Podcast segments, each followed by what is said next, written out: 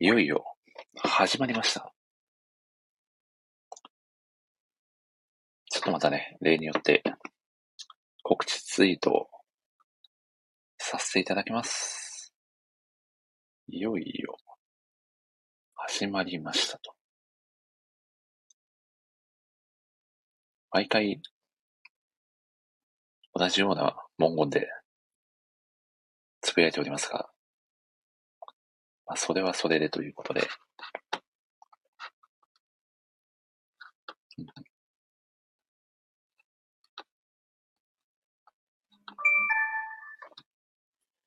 はい。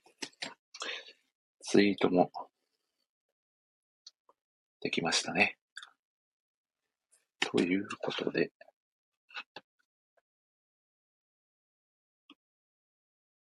おこれは、お、アトさんが入ってきて、ああ、くださってますね。こんばんは。声聞こえてますかね？どうですかね？聞こえて、聞こえてますか？ああ、聞こえてます。ということで、よかったです。これじゃあもう早速、あとさんにもね、今日のゲストのですね、あとひろみさんにも入ってきていただこうかなと思います。ではでは早速お呼びさせていただきますね。どうかな？こんばんは。こんばんはです。聞こえますか？あ、はい、バッチリ聞こえております。はい、よいかったです。やー、よかはいったです。すみません、ちょっとはい遅れ。あー、いえいえ、全然全然ですよ、もう。はい。あ、じゃあお、お子さんの寝かしつけは完了されたんですか？いや、ちょっと成功はしなかったんですあ、しなかったんですね。が、はい、でも、あの、うまく、はい旦那さんとバトンタッチしたのあで、、なるほど、なるほど。はい。いやー、素晴らしいですね。思います。いやーありがとうう。ございます。いえいえ。ということで、あとさん、あれはい。お話しするのっていつ、いつぶりですかね？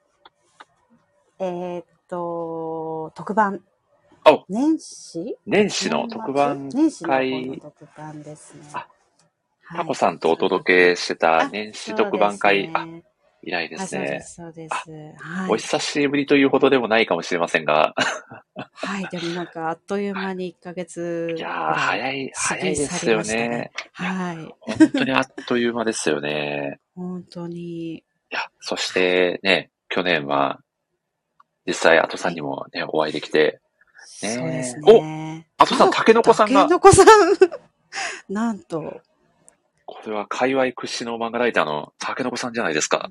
わあ、嬉しい。いやー、タケノコさんありがとうございます。今日のゲストの、あと、ひろみさんとですね、ややお話をしております。い いややー、いやー、嬉しいですね。タケノコさんも来ていただけると。ー嬉しい。いやー、ありがたいですね。いや、はい。ちなみに、アトさん、はい。え、最近は、何されてるんですか？なんとざっくりした、雑ですか？何年ラジオ MC をやってるんだって、えー、いぶかしんでしまうほど雑な質問。すごいですね。ぶん投げられた感じです。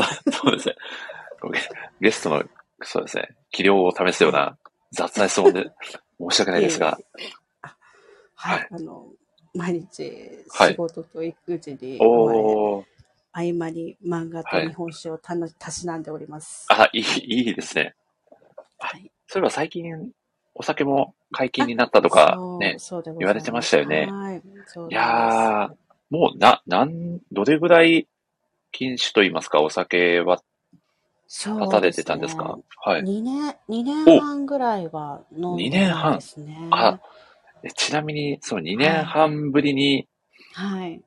お酒飲まれた瞬間ってもう、か、怪事みたいになってたんじゃないですか。悪魔的なうまさだ、みたいな、そんそんなテンションに。いそうですね。なりませんでした？それね。まあ、やあのーーはい。まあ、若干やっぱ飲んでない期間で、うんうんこう、アルコールの耐性が弱まってしまうあので、あ、なるほど、ちょっとこう。あの、あの、わあ、久しぶりのアルコール美味しいけど、すぐ酔っ払うみたいなははは。あ、感じでしたね。なるほど、なるほど。じゃあ徐々に、まあちょっと、飲む機会も増やしていきつつ、みたいな。感じですかね。はいや、いいですね。まあそんな感じで、アトさんとお酒の話してると、もうそれだけで1時間ぐらい 経っちゃいそうな感じになっちゃうので、はい。じゃあ早速、本編の方、はいアト。さん始めていきましょうか。はい。よろしくお願いいたします。はい、よろしくお願いいたします。では、冒頭ですね、僕が前工場、はい。バチャバチャ、はい、お話しさせていただいてから、はい、お呼びさせていただきますので、また後ほど、アトさんよろしはくお願いいたします。わかりました。はーい。後ほどはお願いいたします。はい。ということでですね、今回がですね、通常放送回としては、第49回になりますね。はい。なんだかんだ、長くね、やっておりますということで、早速、今回も始めさせていただきます。全国1億2484万人の漫画好きの皆様、こんばんは。このラジオは、夢見るように漫画を読みたい。窓際寝言ライターをさせていただいている私森氏が、漫画大好きなライターさんや、漫画つながりのお友達の方をゲストにお招きして、ただただ好きな漫画の話をするという、もはやライターがライティングそっちのけで、好きな漫画をネタバレ上等で語り尽くすタイプのラジオ番組です。改めてご挨拶をさせていただきます。漫画ライター歴約3年と7ヶ月。四国は愛媛県の片隅で漫画をいい感じの低音ボイスで語るタイプのライターこと、森下と申します。好きなタイは、みかん鯛です。はい。実はですね、私が住む愛媛県は、日本有数の養殖鯛の生産地なのです。平成2年に日本一になって以降、30年以上トップの座を守り続けている愛媛県の養殖鯛。まあその中でも、みかんの皮を餌に混ぜて育ったみかん鯛がかなりおすすめです。魚独特の臭みもなく、食べるとほのかにみかんの香り漂うみかん鯛。まあ、あまりに好きすぎるので、もう鯛を一匹独り占めして、まあ、一人で食べたいってやつですよね。まあ、でもですね、まあ、あんまり独り占めすぎても周囲と距離ができてしまって、まあ、孤独な人生を歩んでしまうかもしれないので、まあ、魚好きつながりで、いっそのことですね、もう猫でも買おうかなと、そんなことも考えております。まあ、そしてですね、毎日みかんとタイのことが考えて仕事がおぼつかないので、まあ、下手するとそうそう仕事をクビになって、就活を始めないといけない可能性すらありますが、まあですね、このタイばっか食べてる人生から脱却して、まあ、真剣にですね、はい、これからの人生に向き合っていこうと思います。まあ、ちなみにですね、スパイス香るカレーも大好きです。まあ、特にシーフードカレーが好きです。もちろん、みかん代理で。まあ、叶うのはですね、まあ、いつかこのラジオにも何度も出演してくださっている漫画好きお友達の澤さんと、まあ、二人でカレーを食べに行きたいですね。とはですね、まあ、そんな僕のタイを一人で食べたい話から、澤さんとカレーを食べに行きたいというよくわからないお話はさておき、早速、本日のゲストをご紹介させていただきましょう。本日のゲスト、あとひろみさんです。どうぞ。どうしたしあ、どうしたし。わー、言えた。いや、完璧でしたね、あとさん。やったいやー、すいません、長々とお待たせしてしまい、申し訳ございません。いえいえということで、本日のゲストは、あとひろみさんです。よろしくお願いいたします。よろしくお願いします。いやいや、そしてこのタイミングで反どしたし派の宮尾さんが 来てくださってます。宮尾さん、こんばんは。こんばんは。まあ、あとさんはね、あの、さっきも宮尾さんお聞きいただいたかと思いますが、完全にどしたし派ということで、はい。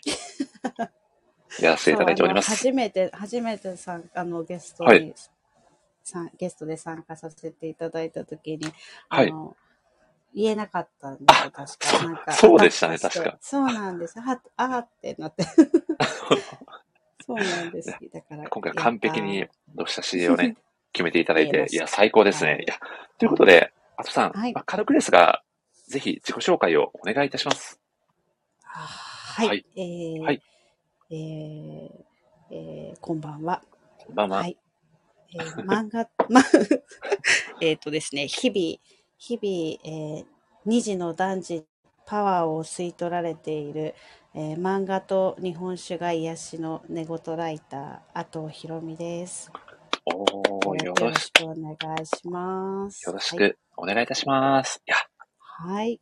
いや、あとさんもう、森氏ラジオ何回目になりますか？結構出てくださってるなという印象が。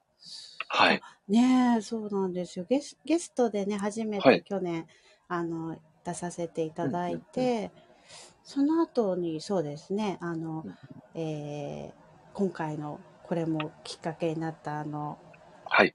セリフ、セリフの、ああの、人生に影響を与えた漫画のセリフプレゼン大会ですはね。い、そうですね。プレゼン参加させていただいて、うんはい、そこからまた、この間の、えっ、と、し、し、新年特番ですはい、ね。特番ですね。はい。だから、去年からドドッとい参加させていただいてます。いやー、いお忙しい中、ね何回もご参加いただいてありがとうございます。いや、こちらこそ、あの、私はいでよろしいのでしょうかっていうぐらい。いや、もう十分すぎるスペシャルゲストですよ。ありがとうございます。ありがとうございます。数えてみたら、加藤さん、はい今回ではい。6回目のご登場ということで。いや、ありがたいですね。ぜひ、澤さんの40回目指して頑張っていただければなと。長いな、先が。超えられない。下手したら澤さん、通常放送回の回数超えてしまうんじゃないか説ありますからね。そうですよねい。や、すごいお方ですよね。今日の前工場にもね、はいさりげなくご登場。されてましたよね私もおーって思いました。これ果たして何をね、何を意味するのかね。そ後ほどね、これ伏線が回収されるんではないかなと。いやはい。ということでですね、ちょっと先ほども少しお話に挙げてくださいました、推しの、あ、推しじゃない、えー、人生に影響を与えたはい。漫画のセリフプレゼン大会のですね、まあ、今回、まあ、景品の一つということで、そうですね。さんをね、メインゲストで、はい、今回飾っていただくラジオ会をはい。企画させていただいたという背景でございますが、改めて、そのイベント会のご感想をいただけると非常に嬉しいです。いやもう本当、まさかまさかすぎて、ちょっと恐縮しまくりでしたね。なんか、私でよろしいんでしょうかっていう、本当に、なんか驚いてしまいまして、しかもあほうほうの、ちょっと、反則ギリギリな感じだったじゃないですか。実はあの、実は漫画じゃなくてドラマのセリフだったそうという。そうそう。本当になんか、も申し訳ない、そので、ちょっといやいやいや、まあ、原作はねそ、のセリフがね、そうなんですよ。原作では出てこないセリフを言ってしまったっていう。はい。いやあれもあれで、なかなか、そう、ギリギリを攻めた、ね、そうですね。はい。いい感じのまあ、チョイスで最高でしたね。そうですね。それを受け入れてくださったようで、はいい。やー素晴らしいですね。そして、いえいえいえ、はい。優勝特典として中谷エイトさんの漫画好きと同じようなはい。中谷エイトさんが、ねなんとそうさんのね、はい。えプレゼンーねに。プレゼンの模様を、はい。ね、ショートショートに落としてくださるという素敵な景品もありの、はい。そし、て、ね、漫画好きお友達の、えー、白田白さんにはい。特製のイラストまでね、描いていただくという、なかなか豪華すぎる。いやー、なかなか普段ね、体験できることがないような、ね、うん出来事だったんじゃないかなと思いますが、いいかがでしたか？ね。はい。あの、中谷エイトさんのショートショート、もう読んで、すごはいい鳥肌立ちまして、すごいと思って、本当に感動してしまいまして、もうなんか、ね、描いた世界観が、もうはい。なんか私がもちろんそのプレゼンしたセリフっていうかこうそういうものを全部使っていただいてるし、うんそれにこう私の好きな世界観というかあこういうお店に行きたいなこんな師匠が欲しいなみたいななんか好きを詰め込んでくれてあんな風に作品にしていただけていやもう幸せすぎるなと、はい、思いましおー。た。いや、本当に、すこの能力すごすぎるなって、はい毎回思いますよね。そうですね。ですよね。いや、僕もね、お魚好きなんで、今日もね、前工場でやや言ってましたけど、媛 そう愛媛特産のはいみかん鯛っていうね、はい。養殖鯛がめちゃくちゃおすすめでして、うん。はい。かの有名な上田さんもお好きだという、はい、えー噂を聞いておりますそうなん。ですね。はい。上田さんめちゃくちゃグルメな方なんで、そうですよね。はい。以前ラジオにえ、はい。はいはい。えあどうぞ愛媛ってはい結構いろいろ、あれですよね、オリーブは愛媛、あ、そう、愛媛じゃないかな。オリーブは隣の香川県ごが有名ですねあの、杉浦さん、杉浦さんの領土ですね。はそっい。かそっか。オリーブの、なんはか、ブリとかもいますよね。なんああか、すごいありまと思う。すね。はいや四国はね、まあ、海沿いですんで、かなりお魚はね、はい美味しい場所ですので、アトさんもまた、もしチャンスがあればぜひ遊びに来ていただけると、そうですね。はい四国は未踏の地なので、ぜひ。そうですよはいね。未踏の地な方たくさんいらっしゃると思いますんで、ぜひ遊びに来ていただけたら僕、はい。ご案内させていただきますんで、ぜひ。はい。そんなことを言っていると、ミッチーさんがコメント欄にいつの間にか遊びに来てくださってますね。ミッチーさん、こんばんは。は。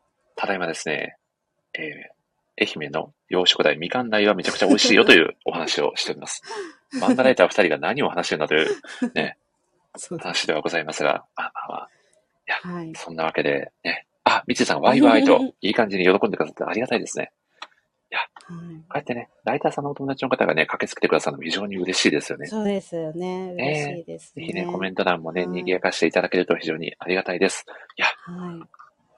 まあ、そして、いや、この、白田白さんのイラストはうんど、どうですか？アドさ もう、はいすびっくりし、すかわい、かわいすぎてびっくりしてしまって、ん。うんうんうんあの、実はあの、ツイッターで使っているあのアイコンは、うちの、はいあの、夫が作ってくれたんですけど、あれも気に入っているんですけど、ちょっと、はいあの、可愛さに欠けるんですよね、個人的にあ、は。なるほど。そう、あの、こちょっともうちょっと可愛い方がいいなって思ったんですけど、うんまあ、夫的にはあれぐらいがいいという。なるほど判断で。はい。なので、ちょっともう、はい。この、あの、白田白さん描いていただいた絵がもう本当に可愛くて、あの、いつかね、もっとはいこう、ライターとして自信が持てたら、これをアイコンにします。お、はい。そしてね、バックにはさりげなく中谷瑛斗さんも、そう、そう。ねえ、なんかそう、素敵。もう全部詰め込んでいただいて、本当に。そうなんですよね。この、プレゼンのね、うん世界観も盛り込んでいただいて、うん。作っていただいて、あそして塩田さんのね、あと、作風というか、画風も、ねテイストも活かしつつ、最高のプレゼントになったんじゃないかなと。はい。いやー、最高ですね。本当嬉しかったです。これ、これって私はいのアイコンを元にこう描いてくださったんですかね？あそうですね。もあう、塩田さんに、はい、はい。お任せして、はい、アイコン元に書いてくださった。プラス、イベント会のプレゼンも聞いていただいて、まあ、そのエッセンスも、はい、入れていただいてという。いやー、すごい。漫画家さんだな。すごいな。そうですね。ねえ、すごいですよね。すぎて、まだアイコンにはできません。ということは、まあ、いつかね、このイラストがアイコンになってる日が来るんじゃないかなということで。いや、ありがとうございます。ということで、もう、あとさん、はい。もう本題いっちゃいますか？今日はちょっと早いですけど、そうですね。はい。サクサクと。はい。では、行かせていただきます。ではですね、あとさん、本ラジオのテーマがですね、ただただ好きな漫画について語っていただくという漫画好きにはたまらないテーマでございます。早速ですね、本日語っていただく漫画のタイトルを教えていただいてもよろしいでしょうか？はい。はいえー、軽井沢薫先生の一人で死にたいです。おー、ヒップホップは世界を救う。ということで、あとさん、はい。はい。今回はですね、まあ、ヒップホップ漫画では実はないんですけど、そうこちらですね、カレーザーカウ。先生の、はい。はい、かなりパンチの効いたタイトルですね。一人で死にたいを語はいらせていただく大紹介でございます。一つよろしくお願いいたします。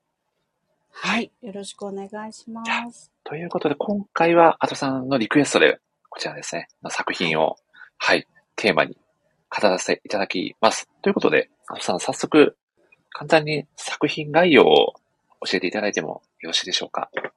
はい。はい。えーこちらの作品はですね、えーまあ、そうですね、あの、し簡単に、そうですね。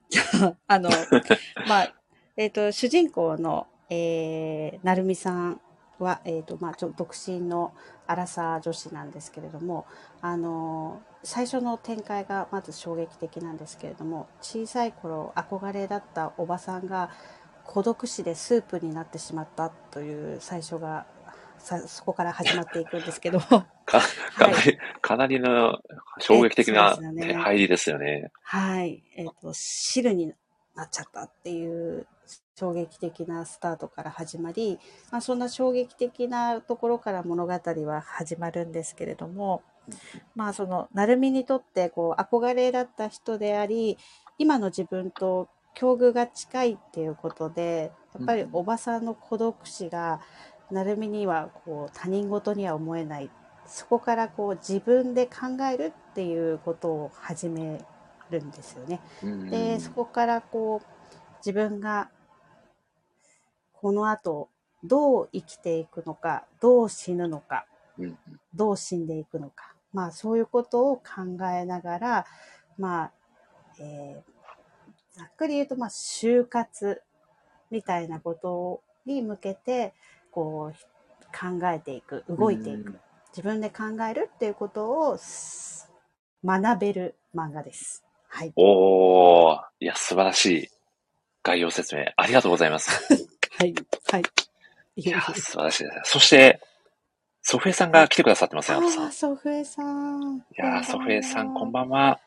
ただいまですね、あの、主人公の、えーおばさんが死類になったよという、ね、解説を和田さんがしてくださっております。衝撃的な、冒頭のエピソードという。いや、これ、でも本当に、このは、ここだけ聞いてしまうと、かなりちょっとお重たいというか、ななかなかねねこうんえーちょっとこう、読むのに抵抗感を覚えてしまうような人ももしかしたらいるかもなんですけど、まあそこはね、はい、金沢薫先生、さすがと言いますか、本当に、本当に、そうですこね。なんか、と、ところどころにこう、笑いのエッセンスがね、散りばめられていて、楽しく読めてしまっていいのかっていうぐらい楽しく読めちゃうという、い はい。や、すごい作品ですよね、これは。はい。いやこれはぜひ。いやそして、なかなかこう、このモエシラジオで今まで語ってきた作品にはなかなかないテイストの作品でもあるので、はい。そうかもしれないですね。結構今までの語ってきた感じとは、ちょっと一風変わった、ね、放送回にはい。なるんじゃないかなという楽しみもありつつ、はい。作品の魅力だったりをね、これから語っていきたいと思います。では、はい。はいアト。さん、早速ですね、はいアトさんが感じられている一人で死んじゃいの、はい、一番の魅力ですね。ぜひ、語っていただければと思います。そうですね。こはいの作品は、こう、読むと、どんな世代でも、どんなライフスタイルの人でも、こう、自分事として必ずこう突き刺さる部分があるんじゃないかなと思って、あの、ついつい先延ばしにしている現実を、こう、突きつけられて、こう目を背けられない怖さっていうのが魅力なんじゃないかなと思います。。はい。遅かれ早かれ、必ず自分にもそその瞬間が訪れるっていう、はい。こう自分はどう生きていけばいいのかっていうことを、こう、いや嫌が応にも考えさせられるというか、はい。ですよね。そして、うん。こう主人公のなる、なるみですかね、が、憧れてたね、うん。キャリアウーマンのおばさんがまさかそ、そんな、ね、最後を迎えてしまうなんてっていうはい。衝撃から、ね、始まるんですよね。はい。なので、こう、旗から見ると、すごくこう、素敵な生き方をしているようでも、うん。ねその裏では本人もかなりの苦しみがあったりとか、なかなかこう、うんうまくいかない部分もいろいろあったのかなっていう、ぱりこう、そうですね。なんだろうな。あまりこう、自分の今の年代になってくると少しずつそういうことも考え始める、うん。まあ、段階があると思うんですけど、ちょっと前までは全然そんなことをもう一言のように 考えてた自分がいたので、この作品を読んで、なんだろうな、こう、もう目の前に、いやいや、君にも来るんだよって突きつけられてるような、ね、そうですね。いつまでも背けてちゃいけないよね、みたいな、ちょっとね、襟を正したくなるようなはい。気持ちにもなり、そして、なんだろう、ある意味、ま、周りにも勧めたいというか、ああ、そうですね。ね、こう、あのー、あのー、まあ、うん私は仕事が、あの、法律事務所なので、うん、あのー、現実でたくさんこう、困る方を見るんですよね。うん。やっぱ、り、相続であったりとか、はいはいはい。孤独死でっていうことも何度も私は、あの、見ているので、あ、うん。私が実際見るわけではないですけども、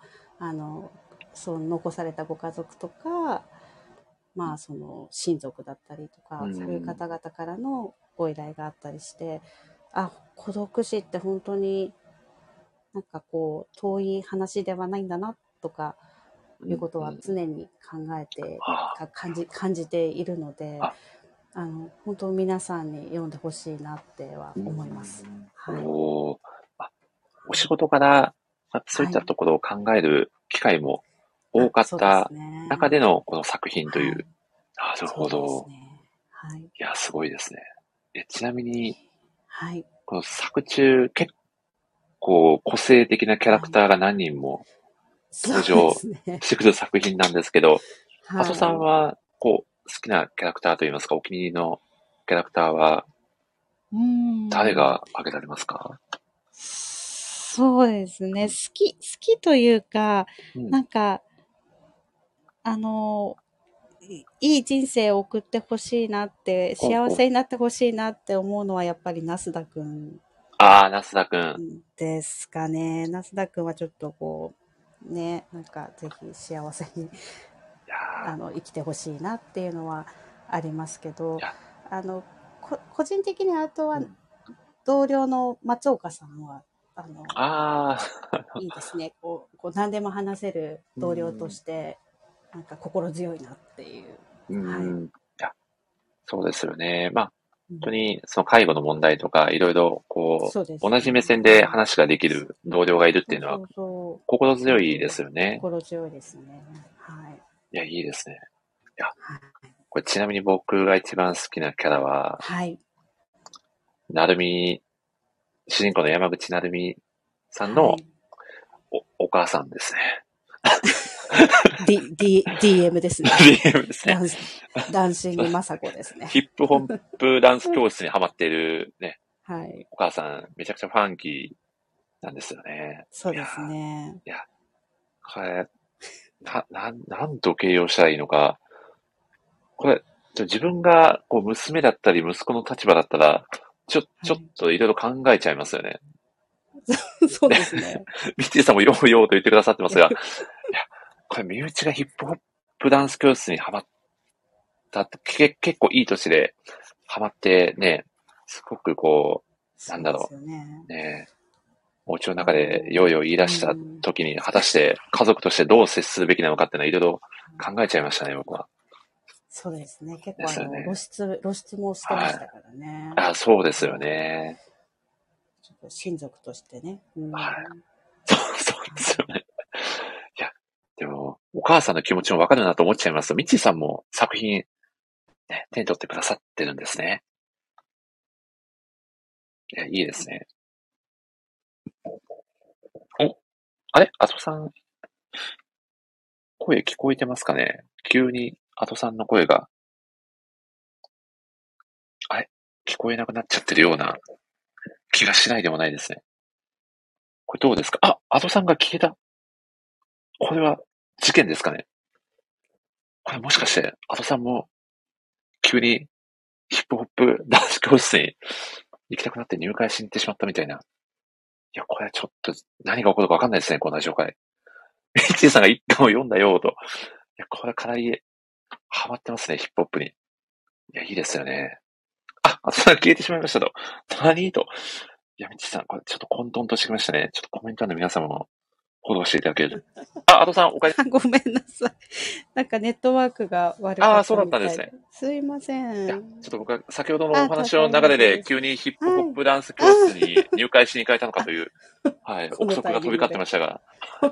帰りなさいと、竹中さん、ソフィアさんがコメントくださってますね。ありがとうございます。よかったですね。戻れました。いや、よかったですね。はい。いや、お母さんが急にね、あの、ナスダ君をナスダックって呼ぶシーンとかめちゃくちゃ好きなんですけど、わかります。急に証券ね、取引所のね、はい。まあ、話の流れ的にもその話だったからね、余計なんですけど。そうそうなんですね。あと、お父さんとお母さんがこう絶妙にこう噛み合ってないところとかも、リアルだなというそうですね。いやもう熟年離婚ですよ、まさー、に。いやー、これは本当に怖いなと。いや、ちょっとでもお父さんみたいになっはいてしまいかねないかなみたいな、こう読んでて怖さを感じましたね、僕は。なんだろう、こう今の、今の世代のか中とは大丈夫なような気がするんですけちど、ょっとこう、昭和のね、こう、初期と言いますか、あの頃の世代だと、やっぱり男の人は働いて。みたいなねこ亭主関白じゃないですけど、やっぱそういう価値観の中でずっと生きてこられると、なかなかね、はい。なかなかね。いやー、そうめちゃ。くちゃ多いんですよ、本当お熟年離婚の相談来る方。おおそうなんですね。これは裏側の話ですね。法律相談事務所の。いや、すごいな。大体旦那さん側がね、こう、晴天の霹靂だ、みたいな、びっくりしちゃうけど、大体お妻側はこう、ずっとこう、それを。完全に計画的。そうです、そうです。ああ、いや、はいいや、でもそれはね、本当男の人ってね、そういうの気づかないもんなんですね。そうですね。ねえ粛々とね、進行してるんですよね。旦那が知らない裏でね。。はい。いやー、これ、アトさん、あの、その世の男性に、はい。こうこう何かこうアドバイスじゃないですけど、ここは気をつけた方がいいよみたいなお話って、どうですか？そうですね。いろいろと経験されてるからこそ。うん。いや、やっぱり言うのは、こう、はいなんだろう、出産？出産の時の、その産後の恨みは一生だよって言いますけど、やっぱそれはね、やっぱり皆さん覚えてますよね、女性の方な。るほど。ミッチーさんがマジですか？熱いコメント。本当本当これは、いや、これは身につまされますね。はい、産後はね、あの、本当にできる限りのことを、あの、授乳以外は全部できるっていう男性もね、そう、そういう気持ちで、ぜひ。いやーちなみに、アトさんのはい。ご主人様はもう、はい家事、育児、あ関しては？そうですね。基本的に何でもできるようにはい。仕込みました。あ、仕込んでるんですね。や さすがですねまあでも何でも、何でもやれます。わあ、すごいな。いやでもそれぐらい、こう、まあ、協力という言葉すらもね、使ってはいけないのかもしれないですね。いやいや、お前の仕事だよ、みたいな。ねね働きマン的なセリフが返ってきそうな、ね、話ですが、そうですよね。だから、はい。本当に、そう、そんなね、そのタイミングでこう、どう振る舞うかっていうのも、一つ大事な要素なのかもなと、お話聞いてて、いや、感じましたね。うん。はい。産後はネズミも荒れるらしいですからという、いそうなんですさんがね。やーすごい、やっぱり大変なんですよ博識ですね、はいみちさん。いや、ねそうです。そのね、体のダメージもそうですし、なかなかね、こう、睡眠だって難しいし、ね、体ね、エビデンスありですという、お、みちさんが、お博識ですね、みちさん。ーねさすがで。すね。いやー、そんなわけで、なかなかはい。ヘビーなお話になってまいりましたが、アトさんのはい。好きなシーンだったり、好きなセリフ、ぜひお聞きしたいですね。ああ、そうですね。えっ、と、これはもう一番、なんかこう、この漫画の中で、教訓というか、あの、わ自分の中で、あの、大事、大事にというか、こう刺さったセリフとしては、あの、よく死ぬにはよく生きなければいけないっていうのは、これがなんか一番この漫画の中のこう、なんかこう総括だなって私的には思っていて、ははい。なんか、なるみちゃんもいろいろやってるけど、それはすべてこう、まあ、よく死ぬために自分がこう死にたいなって、死に様を考える中で、まあ、考えるには、やっぱりそのためにはよく生きなきゃいけないんだよなっていう、あなんかそこが、うん、この漫画の一番かなっていうふうに思ってるので、このセリフは、そうですね、一番聞きました。いやー、素敵なセリフですね。うん、えー、もう本当人生観に通じるような。そうですえね。ー、はい。そしてミッチーさんが極論産後を大事にしたら、その後は安泰ですぜという。いやーはい、そうですね。母としての素晴らしいね、ね、アドバイスいただきましたね。うん、本当そう思います。ありがたいですね。はいこれあの、ちなみに、あとさん本当に素敵なセリフご紹介してくださって、ね、その後に僕、こんなシーン紹介するのちょっと気が引けてるところあるんですけど、僕、めちゃくちゃ笑っちゃったのが、あの、はい保険会社の方が、お家にやってくる、実家にやってくるシーンあるじゃないですか。はい。そこで、あの、すいません、ちょっと細かいセリフ忘れちゃったんですけど、あの、うちの家がいいカムにされてるじゃないですけど、こうデモンストレーションとして、ね、あの、扱われ、新人さんのいい研修として扱われてるっていう、はい。あの描写がちょっと面白すぎて、いややば、やばかったですね。面白いですよね。ねえ、もう、本当に、えな、な、なんというんですかね。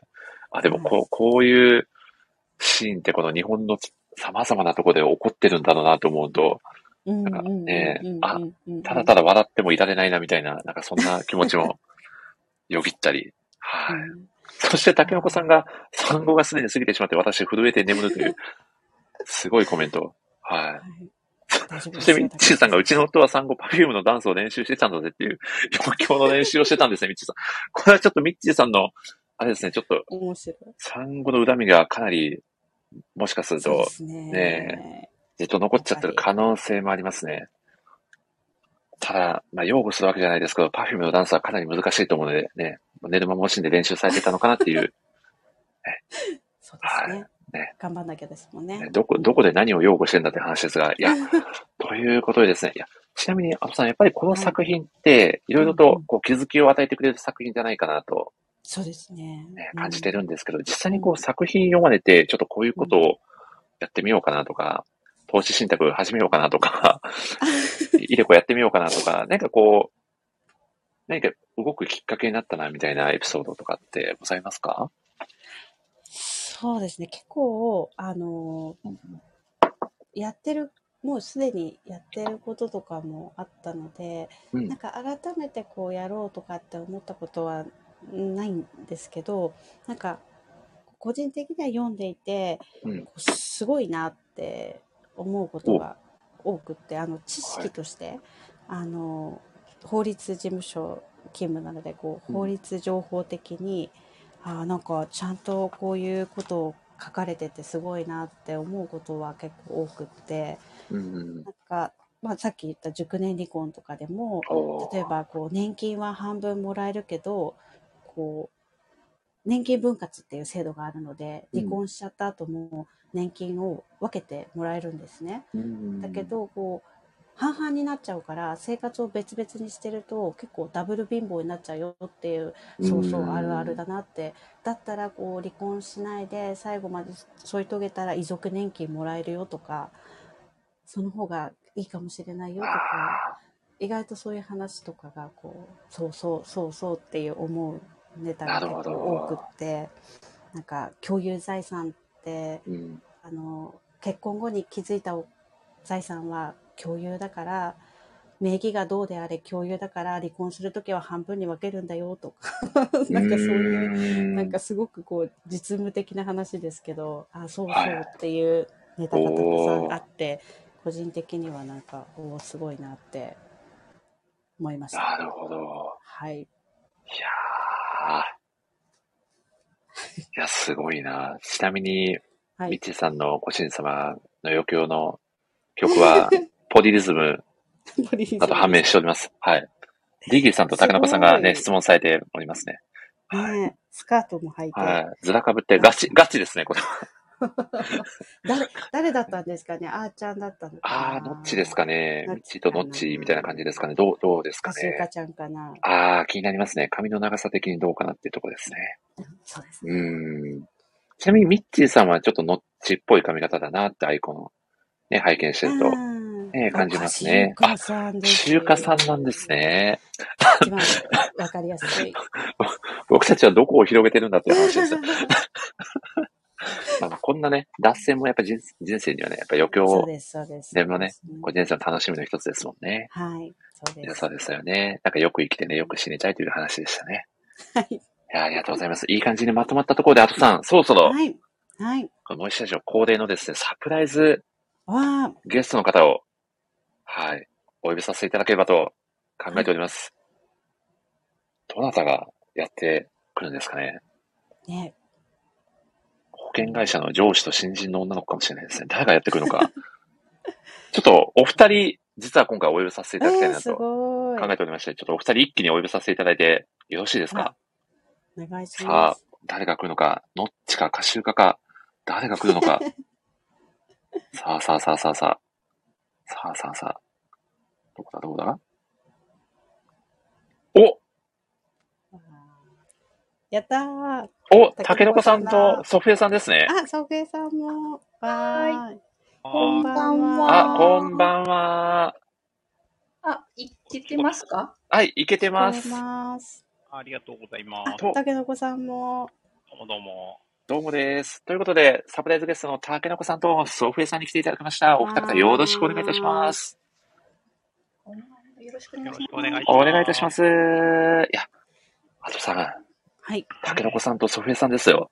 嬉しい。嬉しいでしょたけのこさんいつも寝てるだろう時間に、う。はい。そう、聞いてくれてるから、はいどう。した？って思ったら、やった。はい。これ、たけのこさん、そうですよね。結構、あの、お休みになられるのがいつも早いんですよね、たけのこさんは。そうですよ。そうですね。もう、はい9時は、9時はよっぽど寝てますね。そうですよね。なんで、たけのこさんが喋らなくなったら、たけのこさん寝ちゃったとね、皆さん思っていただければ。はい。あの、震えながら寝てます。いや、たけのこさん、先ほどの結構お話、震えましたね、僕たちは。ど震えましたどう？ね。いや過ぎちゃってますけど、どうしたらいいんでしょうか。これ、あとさん、これは今後取り返し可能なやつなんですかね。どどうなんですか。ね。まあ、たけのこさん大丈夫じゃないですか？こうどうどう過ごしたかわからないですけど、きっと産後も大丈夫だったと思いますよ。どうですかね？どうでし、どうでしょうね。そうですねわからないですよ。いや、これはわかんないですね、なかなかわかんないですよね。そこはね自分ではなかなか判断が難しいところですよね。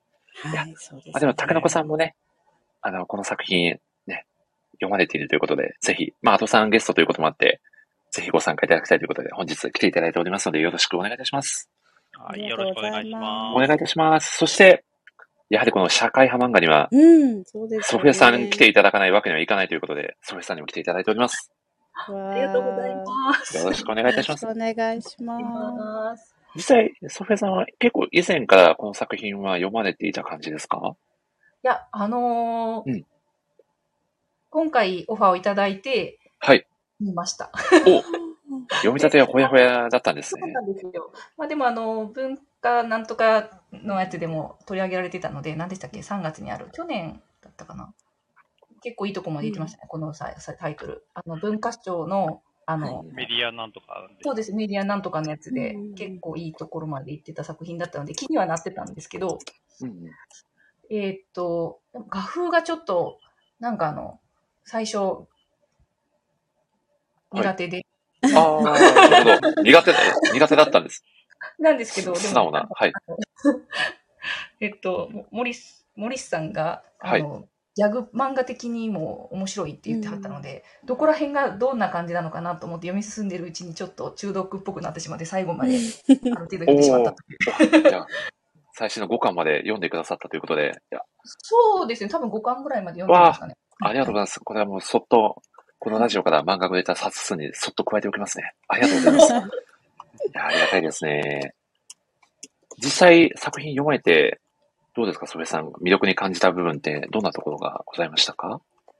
あもう、あの、お父さんがみんなね、とおっしゃってたようなところにもなるんですけれども、はい。やっぱりその、身近にはね、感じさせてくれますよね。どんなこともうん結構、あの、知ってるようで知らないことを、こう、微妙についてくる感じなのでう、ーん、そうですよね。うん、そうですね。あと、なんかその、ちょっとなんかあの、展開が、こっちが思ってたところの斜め上を行くというか、え、そう来たみたいなところが結構多くて、はいはい。あの、ヒップホップのお母さん。はいはいはい。あと、その、最終的に、なるみが、ナスダの気持ちになんとなく気づく過程の、なんかこう、うんところとかも、なんか、ナスダくんが結構、い意外にちょっと大変な生い立ちなのではっていうところを想像していった結果、たたどり着くその過程とかがもうなんかこう、うんわけわからなくなってて、そうーなるのかなみたいな。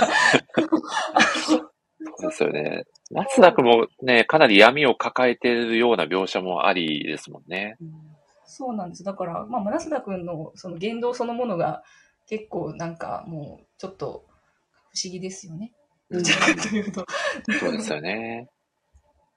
まあでも、なるみに対してちょっと恋愛感情めいたものも持ち合わせてるようですし、なんか二人今後どうなっていくのかなっていうのもすごく気になりますよね。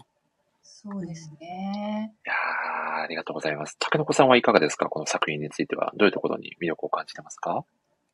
そうですね。その、やっぱり、まあ普段、普段生きていてというか、どっかでちゃんと見見なきゃいけない、うん軽視しなきゃいけないような小難しいけど、やっぱりちょっとなんか目をそらしがちなこと？うんっていうのをなんか次から次へと見せられるっていうのが、まあ辛いところでもあるけど魅力の、やっぱ一番の魅力だなって思います。うーんそうですよね。しかも、やっぱりこう、自分事として捉えないといけないっていうテーマですもんね。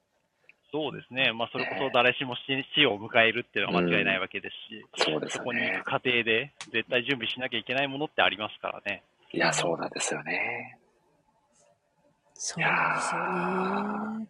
なんか本当この作品、最初はちょっとこう、なるみちゃんは独身女子だから、ちょっと独身だと、はいあ。れだから結婚した方がいいよみたいな流れになるのかなとか、一瞬思いきや、でも結婚したって孤独だよとか、子供がいたらじゃあいいのかな、でも子供がいたって大変だよって、なんかこう、どんどんどんどんこう、どんな人でもやっぱ考えなきゃいけないっていうか、ちゃんと自分事として考えていかなきゃいけないんだなっていうのを本当突きつけてくるなっていういやー、そうですよ映画だね。なと。はい。こう、なんか、これっていう正解ってなかなかないじゃないですか。うんないですね。うんもう、この決断をなんとか自分で正解にしていくしかないみたいなところもうんあるかなと感じるので、でもやっぱり知識はつけていかないといけないですし、ね、そうですね。ねえ、本当にいろんなことを考えさせられる作品だなと感じますが、ソフエさんはどうですか？こう、このキャラクター好きだなとか、感情移入しちゃうなみたいなキャラはおられましたか？そうですね。まあ、あの、いさっきも言いましたけど、はいあ。の、予測できないっていう意味では、私はナスダ君が。ああ、ナスダ君。うん。まあ、ちょっと彼のはい。抱えてる闇が、もうね、なんかもう少し出てくるのかなと思うんですけれども、まあ、彼にもね、すごく幸せになってほしいなとはうん思う中で、でも彼がどういうのを幸せと思ってるのかなっていうのを、そこら辺もなんかあの、すごく彼って今風だと思うんです。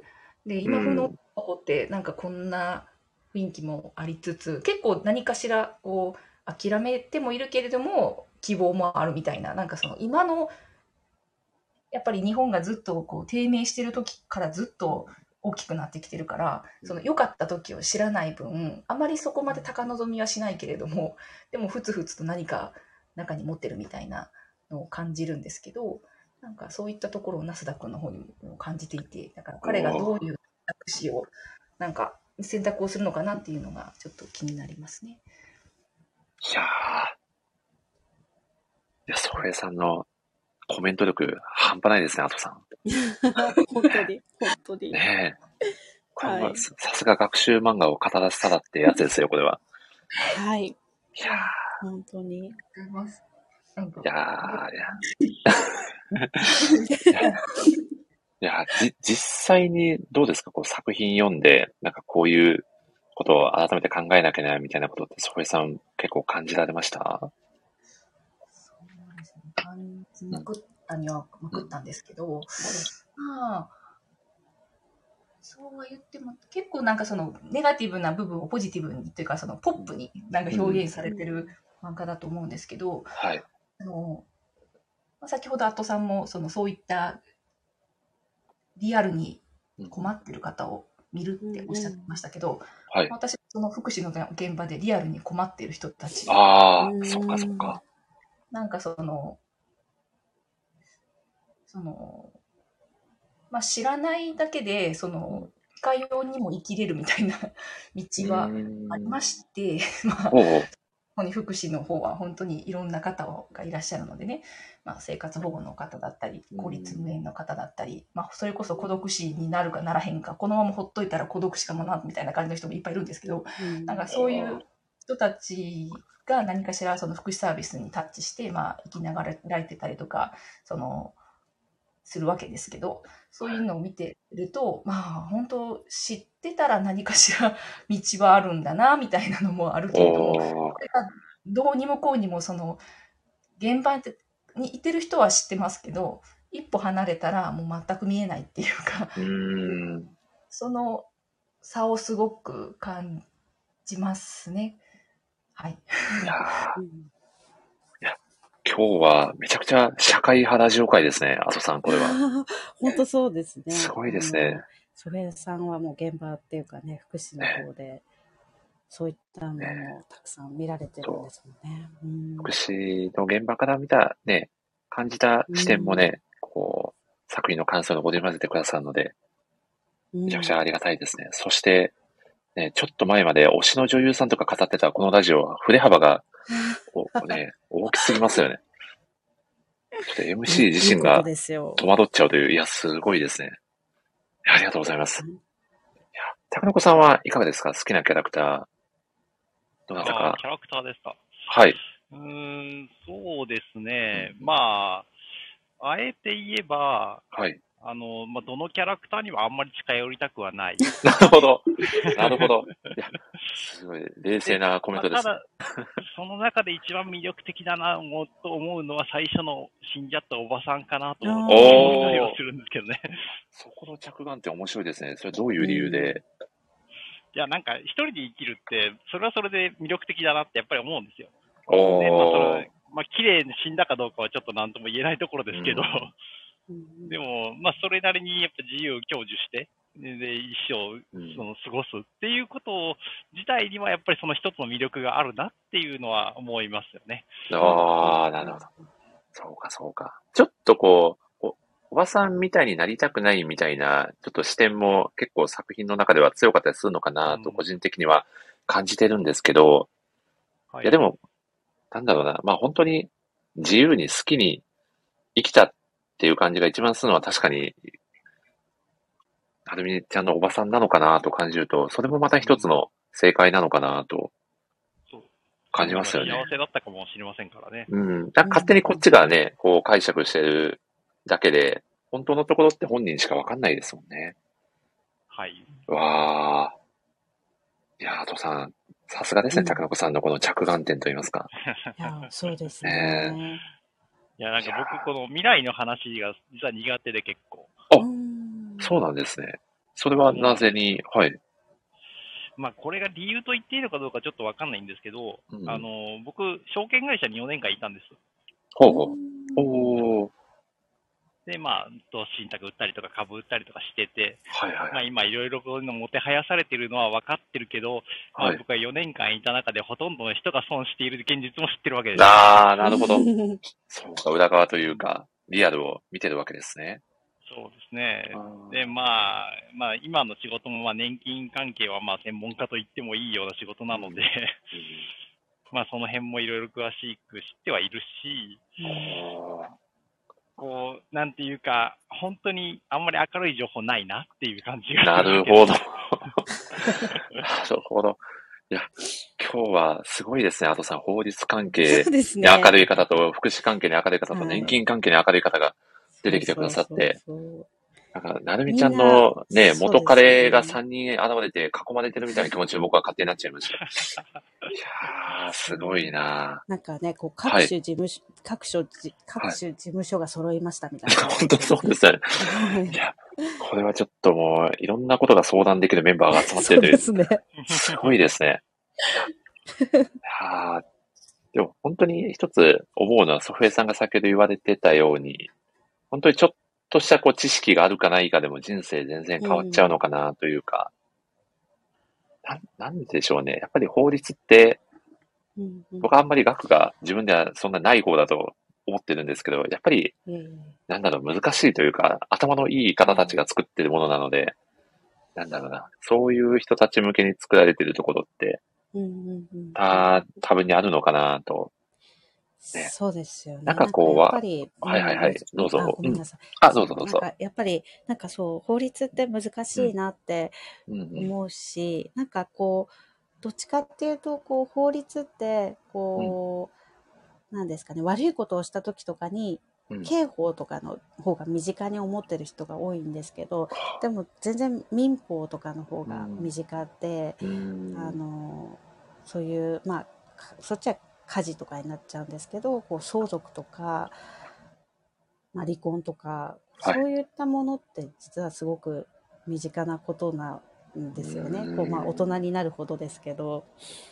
なんかだから、なんか本当は味方につけておいた方がいいものであって、はいなんか決してこう敵敵ではないというか、おなるほど。こそう、怖いとか、なんか嫌な、嫌なものっていうものじゃなくて、味方にした方がいいなっていつも思うので、だからなんか知ってた方がいいこともなんか多いかなって思いますね。はいちょっと重く捉えすぎるというか、構えちゃうところがあるんじゃない？うんみたいな。うん、なるほど。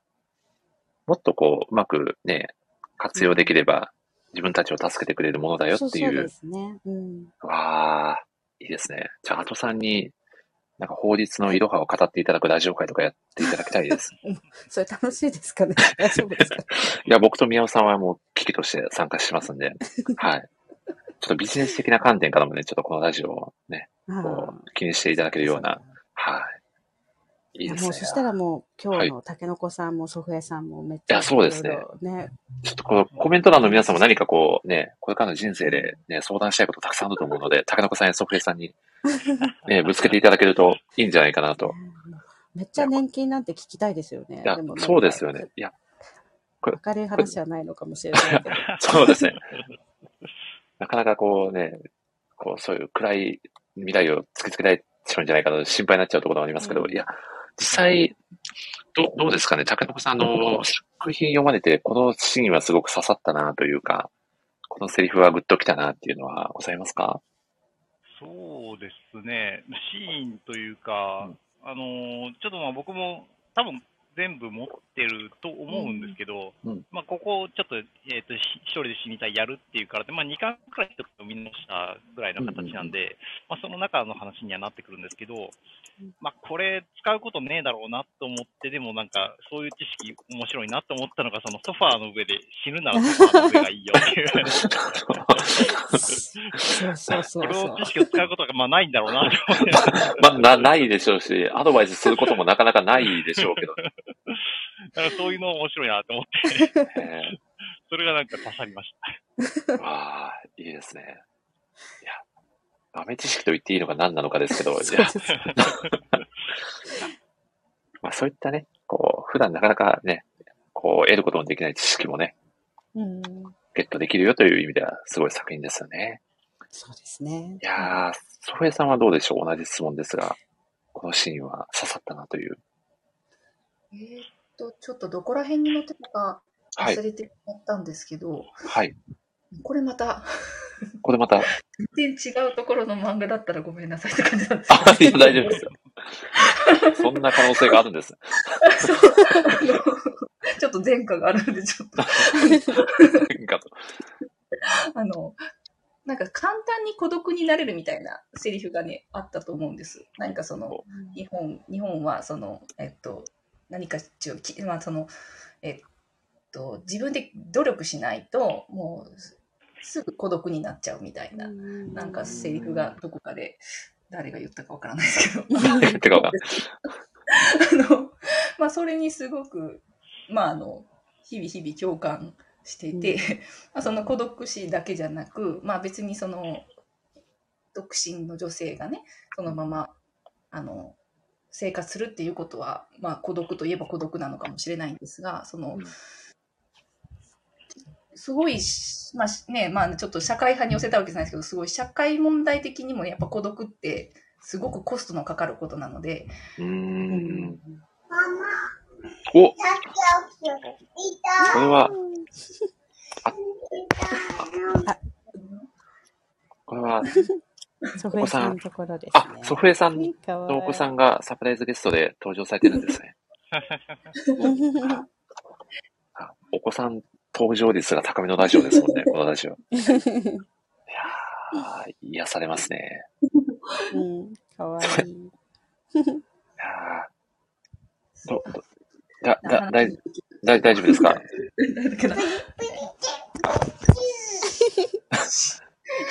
降りようか。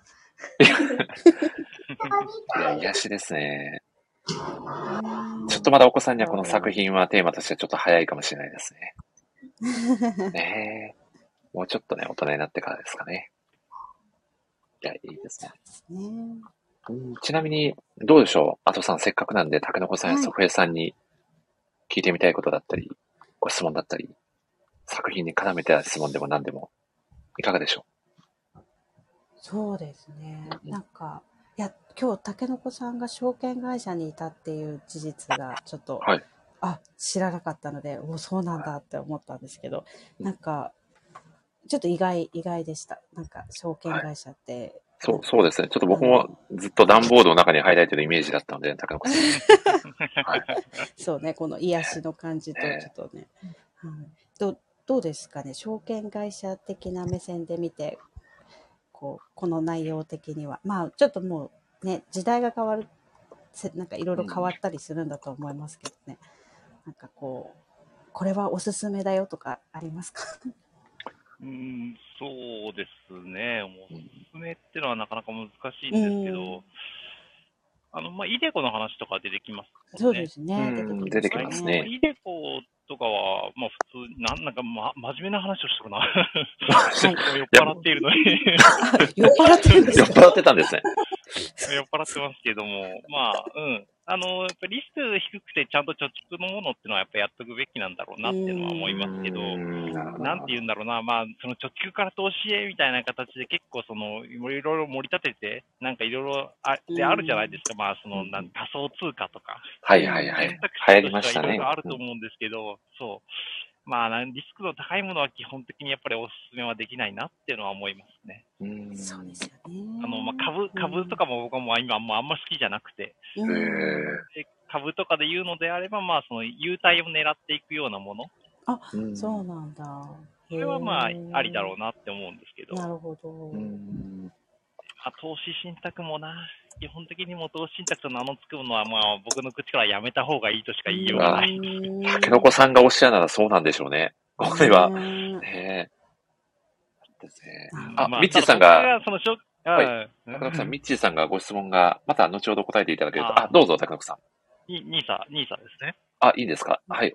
おお願あ、いいいです、いいです。まあ、いいですか？ニーサって結局その非課税、非課税口座なので、まあ、そこで何買うかは本人さん次第ってとこあると思うんで、うんあの、そこでまあ、優待的な株とか、まああの、配当の利率がいいものっていうのを狙って買うっていうのは、まあ、やっぱりあってもいいんだろうなって思います。うん。でただまあ、そおこにちょっとなんかこう、いちょっと作ったからもうちょっとその、値上がりとかを狙ってみようかとか、それはまあ正直あんまりお勧めはできないかなと思いますね。はい。はい。じゃあ、国債はどうですか？ーこれ、この、このラジオ会、ニュー、すごいですね。ニュー、ニュースピックスみたいになってません、この番組。すごい。いいですね。国債は決して悪くはないし、まあ日本がそのデフォルトするようなことはないと思うんですけど、うんうんうんでもまあ、いかんせん利率が低い。いやー、そうでですよはね。あまりメリットを感じにくいですよね。そうなんですよ。僕結構真面目に考えてたのが、まああの、はネネットの銀行に口座を作ることを結構真面目に考えていく。ほうほうほうほう。うん。で、あとは、社債。ああ、社債あーうんちょっとなんか手に入りづらいんで、ちょっとななかなかあれなんですけど。そうですよね。う。うんん。社債を頑張って買いに行くっていうのはちょっとあってもいいのかなとうん。思っていた時期はありました。なるほど。うん。ソフトバンクとか、うん結構いい利率、に 2. 点何パーとかついてた時期あったような気がする。へええ、すごい。うん。まあ、リスクないかと言われりゃある、あるのであれなんですけど。でも、まあ、そのくらいのリスクを取って2%ぐらい。え、おうお今度は高子さんちの？うちではない、うちではない。ああ、あはい、ソフエさん？そうはい、はい、すいません。ソフエさんちの奥さんが乱入。ね高子さんのお話を聞きにやってきたんですね。まあ、貯蓄っていう意味で言ったら保険も悪くないんだろうなとは思いますけどね。うーん。貯蓄型の保険で 1. 点何パーぐらいついてるやつで、あの途中で下ろさないんであれば、うんあるってやつあるんで、うーんなるほど。まあ、そう、だから、そういうのに投資する分にはまあいいんだろう、いいというかうんまあ、自己責任でというぐらいで言えますけど、それ以上のものに関してはもう基本的に私はもうお勧めしないっていうスタンスを取っております。わあ、ありがとうございます。ありがとうございます。はい。では、ソフエさんはどうですか高子さんにご質問は？はい。なんか、まあでも最近ようやくイデコをやったんですよ。で、きょで去年のその各、え、違う違う違う、年末調整の時に、うんで、あ、全部これ引いてくれるんだと思ったら、うんあ、これめっちゃいいなって思いました。あそうですよね。自営業者の人はやっぱやるべきですよね。うんうんうん。そうですね。やっぱなどれよりもいいですね。まあまあ、住宅ローンが一番大きいんでしょうけど、口座的口座的には。でもその住宅ローンで結局自分の年収の分じゃなくて、そのかけてるそのローンの金額のうん1%ですけど、そんな、なんていうんですかね、40万円控除されるって言って、40万円も所得税払ってる人ってどんな人とかって思う。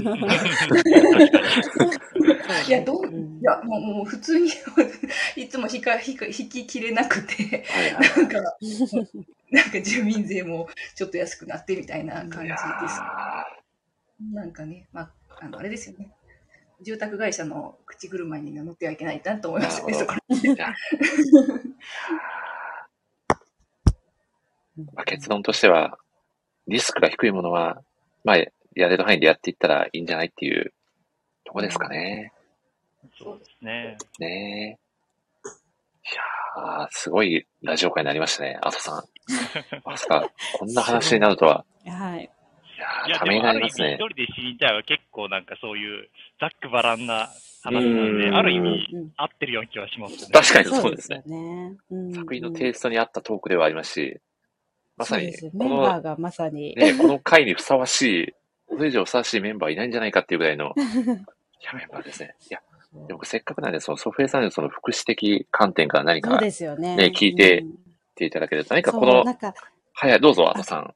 はい。あ、はい私ちょうどそのなんうんうかあの、この中で出てきた、もうあるあるだなって思ったんですけど、うんなんかあの、多分これ、あの、認定の時だと思うんですけど、こう、調査日に限って親がこう、キリッとしだすっていうのがあってありましたね。ね、めっちゃこれあるあるなのかなって、ソフェさんにちょっと聞きたいなって。ひょ、ひょ、ひょ、ああ、そうか、そうか。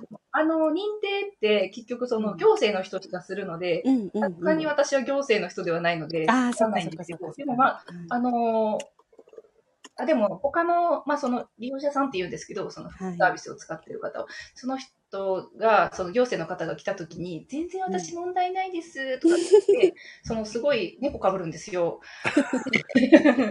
で、それが、本当はそういうのに近いなっていうのが思いますそうですよねおー、なるほど。いや、うちも祖父がやっぱりそういうのを見てて、あうんなんかやっぱりそう、ひこう、ね、役所の方とかそういう人、まあ、先生とかも結構病院の先生とかでも、なんか来るとやっぱすごいいつもよりなんかしっかりして、キリッとしてるなっていうのがああったんで。でも確かにそうですね。なんかその、うその薬を飲みたくないとか、なんかそういうのがあるみたいで、その、うんまあ、ほん、ママ、ママお勉強してくるから。はい、言ってらっしゃい。かわいい。そうですね。なんかその、そう、薬を飲み、飲みたくないけど飲めって言われるから、飲んでるように見せかけるんですよね。うん で、飲みたくない理由はそれぞれ個人的にあると思うんですけど、まあ、飲むと辛くなるとかしんどくなるとか体に合わないとかなんかそのこう薬にコントロールされてるのが嫌だとか、まあ、結構服薬管理って福祉の現場でめっちゃ大事なんですけど、まあそういったのは本当感じますね。病院とかでも。あの、全然、まあかといって病院に同行させてもらえるわけではない場合も多いので、まあ、ドクターに現状をどのように伝えたらいいんだとかっていうのですごく悩みますね。うん。おなんかやっぱり結構こうねこうに認知症的なものが入ってたとしてもこう人と会う時のこう自分のこうしっかりしようっていう気持ちがやっぱりなんかどこかで残っているというかなんかそれは結構感じることは多かったですね。祖父とかを見ていて。なんか何ですかね。こう本能的にあるんですかね。こう人と会うからしっかりしようっていう。うん。いや、でもそれは確かにあると思いますね。うん。うん。はい身内じゃない人間と会うからこそみたいなところはね、うんあるんでしょうね。はいいやー。竹の子さんはいかがですか？福祉的な質問をソフエさんに。うーん、福祉。福祉的な質問ね。はい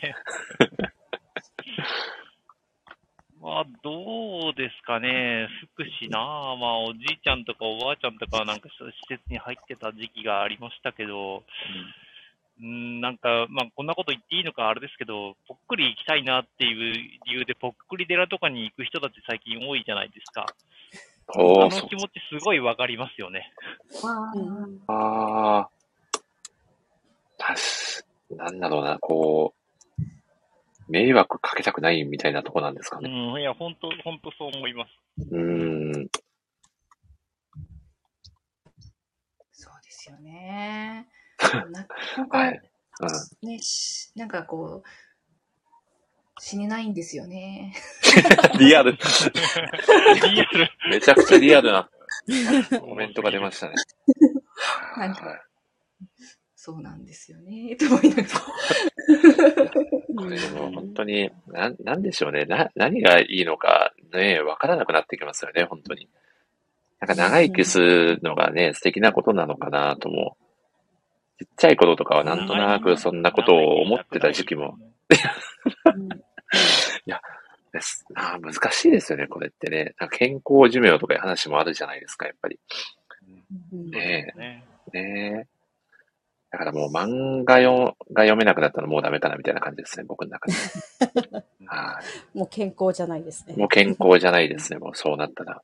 うん引退ですね、そうでもなんかこうねこの一人で死にたいの中でその希望、希望は大事っていうかそのはい。お。風呂にも入らなくなっちゃったりとかこう、うん。どんどんそうなっていくと孤独っていうかどんどんねこうそうなっていくってなんかこうやりたいとか、まあ、漫画を読みたいとか、うんうん。なんかそういう気持ちがあるっていうのは多分すごくこう生きていく上でなんかこうやりたいこととかね、うん。はいあるのは大事なんじゃないかないとやー、で思いますもめちゃくちゃ思いますね。この、うんそのヒップホップ教室に入ってそこのね、こう、仲間ができるっていうのも、あーね野村さん？の、の、ノムネムですよね。ノムネムの話めちゃくちゃいいいい話ですね。ねそう。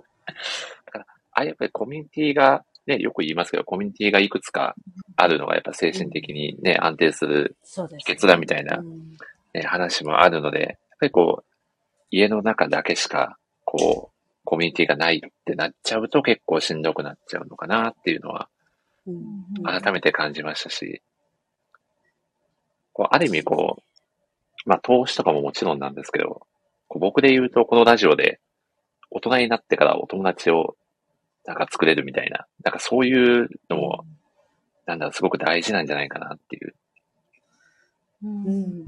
ちょっと精神的な安定につながるんじゃないかなみたいなことを思ってたりはしますね。そうだと思います、素晴らしい。ありがとうございます。ありがとうございます。というか、なんというかですが、いや、まあそんなわけでね、まあ、かなり、ね、こう、作品のテーマに沿ったね、トークが展開されておりますが、どうでしょう？あとさん、その他何か、こういうテーマで語ってみたいな、みたいなのもしあれば。いや、なんかもう今日は、その、ね、まさか、こう、竹の子さんと祖父江さんとこんなお話ができると思わなかったので、あのはい、想像してたというか、思ってた以上にいろいろ話せました。いやー、でもなかなか漫画ライター同士で投資信託だったりの話しないですよ。ね。ねえ。しないですね。何をテーマに？営業者はちょっと考えなきゃいけないとこありますから、ああ、そうか、そうか、そうですよね。うんやでもまあそういうね、ね、知識もね、やっぱりこう、交換し合うというか、ね、共有し合うっていうのもね、大事ですし、ね、なんかほら、中にも出てくるじゃないですか。こう脱税じゃなくて節税みたいな。ああ、税そうですよね。ね、こう、うん。ね税金をね、こう、めちゃくちゃ払いたいっていう人はいないでしょ、みたいな話してましたもんね。よほどの国オタじゃないと、みたいな話してましたね。税金オタみたい そうそうそう。国大好きみたいな。な。はい。ああいうの風刺が効いてて面白いなって、ね、感じますよね。そうですね。うんいやー、いいですね。うんなんでちょっとこう、作品から、こう、生き方のヒントみたいなものが見えてくるのかなっていう、うん。うんそういう意味ではすごく、こう、人生にマストな、マストバイな作品なのかなと、いいはいテーマを、アトさん、提供していただいて本当にありがとうございます。あ、いえいえいえいやー、そして今日はね、有識者の方をね、たくさん、ね、交えて、本当、有識者ですよね。ねえ。いや、ちょっとここまでこんな専門的な知識が飛び交うラジオ会になるとは思っていなかったので、はい。MC が一番戸惑ってるような感じですが、いやー、そろそろいいお時間になってきたので、最後の質問をですね、皆さんに、はい、お伺いさせていただければと思います。あ、その前にソフエさんへ、竹中さん、その他何か聞いてみたいこととか、その他ございませんか？うん大丈夫そうですか？大丈夫です。ありがとうございわかります。何かあればまた、あの、メールでも DM でも、はい。ね、投げていただければ、はい。ご質問にお答えさせていただきます。ソフエさんは大丈夫ですか？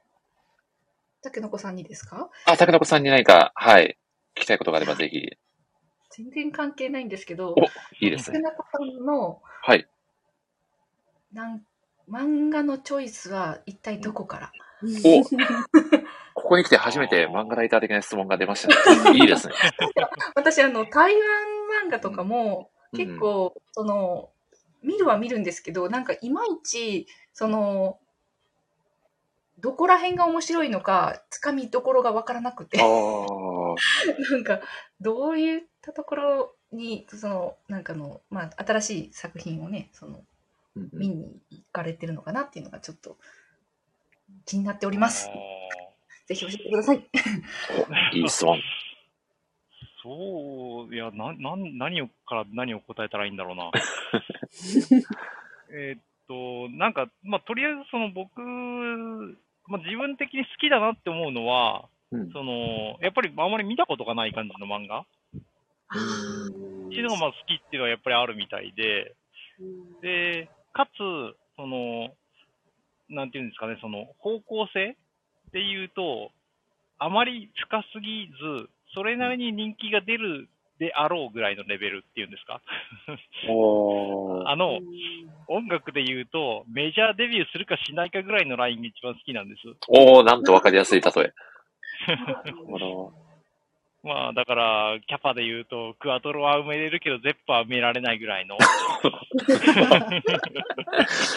や、いい、いい例えだな。なんかこう、で、まあ、うん、そう。ここ、こ心地よい距離感なんですかね、そのあたりが。竹中さんにとっては。そうですね。はいうん。その辺の、まあうんうん、それなりに好きな人がいるけど、まあ、その世間的に大ヒットするっていうところじゃないところが一番好きっていうのが、まあ自分の中ではあるんです。おーで、その、なんだろうな、もう、あとはなんか結構自分の中でこう培ってきたものがあるので、それに従って好き嫌いをなんとなく決めて、なんとなく選ぶっていう形なんですけど、いやーでもそういう、竹中さんがチョイスされてる世界観が、やっぱり僕たちはあまりこう、そこに深くね、知識がなかったりするので、そういうのを、例えばあの、特集記事だったりで見せてもらうと、こうすごく世界が広がったような感じがするので、ね、やっぱさ竹中さんのチョイス、さすがだなっていうのはすごく僕も、あの、きょ大共感ですね。同じ気持ちってやつですね。へ変なもんが好きなんだとは思います。変なもん。いや、やなんか便乗して聞いてもいいですか？お、はいぜひぜひ。逆、逆にこうなんかうんうん嫌い嫌いとまでいかないけど、なんか苦手なのってあるんですか？あ、あります、あります。ああるんだ。おえっと、じゃあ、危ない危ない、作品名を言いそうになった。ば、バンされない程度のコメントでお願いいたします。まあ、そうだな、苦手でもある、あるジャンルまあ、例えばそれこそ、はいえっと、結構 BL とかでも読める時期と読めない時期があったりはああ、時期的な。はい。ああとは、僕、歴史ものが基本的に弱くて、うーそうなんん。だそうあの歴史ものっていうだけでちょっと一歩引いちゃったりっていうのはあります。とあ。と、まあ、いろいろいっぱいあるのは結構自分で言うと。あの、あの、文字数、タイトルの文字数が長い異世界ものは避けがちですね。あーあー、なるほど。まあ、ついでに言うと、まあ、いっぱいあるのは本当に。えっと、まあ、あの、三大少女漫画雑誌あたりのものを大抵ほとんどノーチェック。へえ。えー、なるほど。うん。結構オール、まだあるな。オールジャンルでいろいろ読まれてるイメージがあったんですけど、そうそうそう。結構、ジャンルは結構特化してるんですね、高野子さんの中では。ここはちょっともう触らないみたいな。はあ、面白いな。うんまあ、明確に触らないのは、まあ、その少女漫画の辺ぐらいだと思いますけど、うんうん、なんかつら、辛くなってきちゃうんで。そうそう、漫画読んで辛くなっちゃうのい、ね、嫌、嫌ですもんね。そうですよねはい癒されたいですよね、どちらかといえばね。そうなん。なるほうど。んうんそういえばもう、ちょっと寝言チックな話していいですか？全然寝言チックじゃないかもしれないんですけど、今、2月なんで、その甘い漫画をこうツイートしてねっていうのをやられてるじゃないですか。で、これもう僕、多分脳がおかしくなっちゃってて、甘い漫画って言われると、あ、キャプテン翼の甘いシーンどこがあったっけなみたいなのを探し出しちゃう。なんかこう一作品ご利用し型のもう思考なので、なんかそういうツイートに向い向いてないなっていう、なんかつくづく感じちゃうんですよね。なので、竹の子さんや、ね、あとさんだったら多分、あ、だ、だったらこの作品をしたいな、みたいな、こう、流れになるんだと思うんですけど甘いで、なんか私もなかなか浮かばなくて。はい。いやもうそれこそ、あの、竹の子さんが、あの、はい。あの、ね、あの、ゲストで話された、はい。あの、まあ、それはスイーツの話になっちゃいますけど、はいはい。西洋、西洋コットン。ああー、吉永文先生の。そうそうそうそうそう。ああいうのがパッと浮かんじゃいますけど、なんあかいろんな意味で甘いってありますもんね。うん。ーそうですよね。そうそうそう。いや、三井さんが何ってコメントしてくださってるのは救いですね。いや、ありがとうございます。いや、これちょっとこれ僕、もうこのタイムでしか言えるチャンスないと思うんで、そのキャプツアーのめちゃくちゃ甘いシーン一個だけ紹介していいですか？ね、ここんな時間に何聞かされてるんだっていう気持ちになるかもしれないんですけど、ちょっとね、ちょっと我慢していただいて。あ、三井さんがキャプツアーにそんなシーンあるのっていういい振りですね。ありがとうございます。いや、これあるんですよ。これ中学3年生の頃の翼くんと、翼くんの彼女のさなえちゃんの1エピソードなんですけど、これですね、クリスマスの時期に、あの、さなえちゃんが、翼くんの家に行ってクリスマスプレゼントを渡しに行こうとするんですけど、翼くんってもう、めちゃくちゃ忙しくて、例えばあの、合宿に参加したりとか、こう、日本代表のこう、なんか練習とかがあったりして、ほとんどお家にいなくて、そう、クリスマスの日も、なかなかこう、時間を空けることができなくて、みたいな、エピソードが描かれてるんですけど、これ本編じゃなくて、こう、おまけ漫画みたいな感じで書かれてる話なんですけど、で、で、翼くんが、こう、お家に帰ってきて、で、さなえちゃんがクリスマスプレゼントをそっと置いてくれてることに気がついて、えー、さなえちゃん追いかけて、学校まで走っていくんですよねうん。で、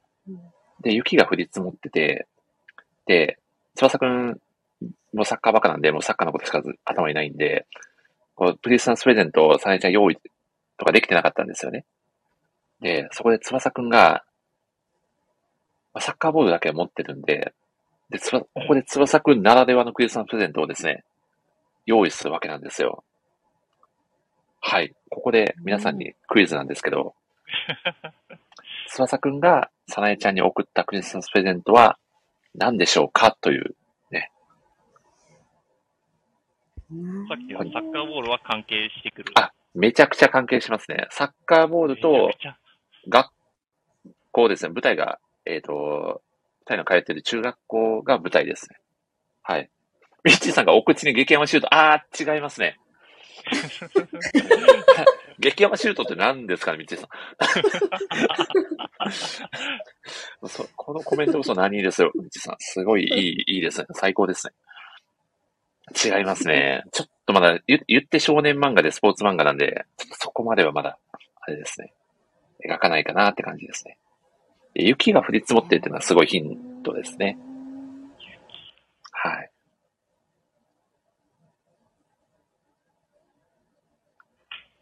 雪、雪だるま的な、あ、近いですね。あとさん、いい、いい、い。い線ついてますね。ボール使うんですよね。はい。サッカーボール型の雪だるまですか？サッカーボール型の雪だるま。うん。サッカーボール型の雪だるまを、お？お？お？さなえちゃんにぶつけたではないですね。あララストのヒントなんですけど、さなえちゃんには屋上に行ってもらってます。はい。えー、クリスマスです。時期は。はい。これ中学生でしたっけ？中学生ですね。はい。うんサプライズ、あ、サプライズですね、みっちーさん。いい、いいですね。サッカーボールを使って、ドリブルをしながら、ですね。ますますわかんなくなっちゃいますよね。難しい。はいなんかどんどん甘い想像から外れていってしまって。そうですよ もう僕も甘いのかどうかよくわかんなくなってきちゃったんですけど、これこれ正解はですね、翼くんが、その雪の降り積もった校庭で、ドリブルをして、メリークリスマスさなえって書いてそれを送るんですよ。甘くないですか？ゆ雪を、雪をこう、そうです、そうです。あなるほど。ち地上絵的な感じですかね。文字を書いて。あー甘くないですか？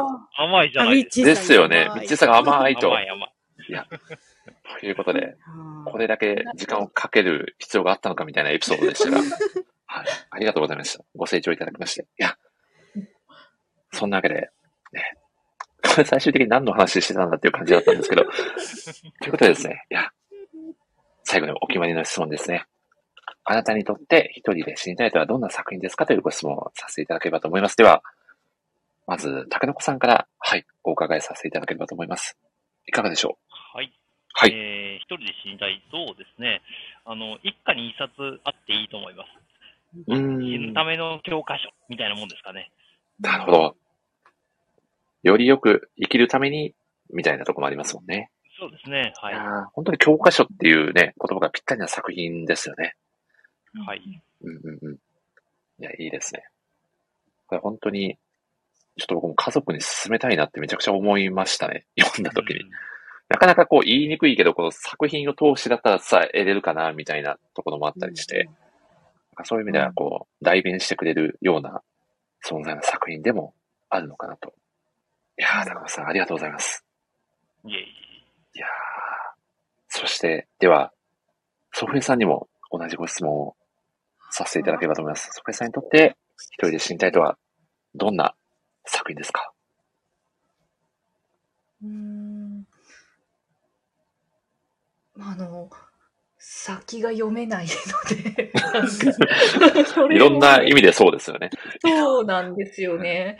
だから、本当、あの、ラストが気になる作品です。はい。そのラ、ラストの意味合いも、こう、普通の作品とは違うというか、そうなんですよね。何をもってラストとするのかなみたいな。本当に、本当に最終回が、本当に気になる作品ですよね。どういう結末を迎えるのかなっていう。そうなんですよね。ねえ。やっぱりこう社会的な問題もね、めちゃくちゃこう、内包されている作品なので、こう日本に生まれたからには、読まざるを得ないというか、読むべき作品だなというところですかね。そうですね。いやーありがとうございます。では、あとさん、お待たせいたしました。はい。あと、ひろみさんにとって、一人で死にたいとはどんな作品ですか？はい。えーよく死ぬための就活バイブル。おー、うん、はい。これは、6巻が出た時の帯になってそうな素敵なコメントですね。確かいや、もうまさにですね。に。いや、本当に、どう生きるかどう死ぬかをね、考えることって、本当に大切なことですし、それこそ、あのさんがね、今日ラジオのね、途中で言われてたお、どはい大丈夫ですか？ちょっと一回一瞬消えました。ごめんなさい。了解しました。はい。はい。はい、大丈夫です。はい。あ、大丈夫ですか？はい、大丈夫です。あ、大丈夫だったんですね。お本当に一瞬でしたね。あ、なるほどです。いや、でも、あたさんがね、今日のラジオ会の中でもね、お話ししてくださってた、やっぱりより、よく死ぬためにはよく生きなければいけないというようなうんお話も本当にまさに、ね、この作品のテーマに、ドストライクなフレーズだなと感じたので、今日は本当に、なんだろう、こう、ちょっと人生の転機にもしかしたらなるかもしれないような、いい時間だったなと感じております。学びが多かったです。いや、もう本当はい学びが深かったですね。はい。僕のキャプツバの下りだけがそんなに学びがなかったかもしれないですけど、それ以外のね、パートではかなり学びの深い、えーね、1時間半になったんじゃないかなということで、はい。いや、本当にあつさん今日はありがとうございました。いえいえ、あの、いやーたけのこさんと祖父江さんのおかげでまた。いやありがとうございますほんと素敵な。うんということで、あつさん、プレゼント企画ということで、本日のラジオ会をお届けさせていただきましたが、はい。ぜひラジオの感想もいただければと思います。今日はいかがでしたか？はい、あのーはい。そうですね、あの、一人で死にたいは、ずっと、あのー漫画、あ、あるの、ライターになった時から、こう、自分の中では一番、こう、推してる作品だったので、それをついにこの、森氏さんのラジオで話すことができて、あの、とても良い時間となりました。あの、改めてこの作品を読み直してね、よりまた、あの、やっぱりいいなって思ったので、はい。いやいい機会をーいただき、ありがとうございました。いやーこちらこそでございます。今日は本当にね、法律界隈の有識者枠として、あとさんご参加いただいて、僕もめちゃくちゃ学びが深かったです。本当にありがとうございます。いやーありがとうございます。そして、サプライズゲストでご登場いただいた竹の子さん、本日はいかがでしたか？本当、はい。えっ、と、久々にお酒を飲んだんで、すでに眠いです。いやーあんまり飲む飲む必要もないんですけど、なんか飲まないとなんか喋れるかなみたいな不安になってしまうみたいな感じです。本当ですか？めちゃくちゃ、毎回、竹の子さんはもう雄弁に飾っていただいているような印象でしたが、え。いつも酔っ払ってるからです。あ、そうですね。あ、酔っ払い気味。あ、でもお酒好きですもんね。竹の子さんも後さんも酒きっかけなんですよね。知り合ったきっかけが。きっかけはちょっと語弊が。そうそうなんですね。の飲み仲間的なイメージでしたがで、はないんです、ではないんです。ね。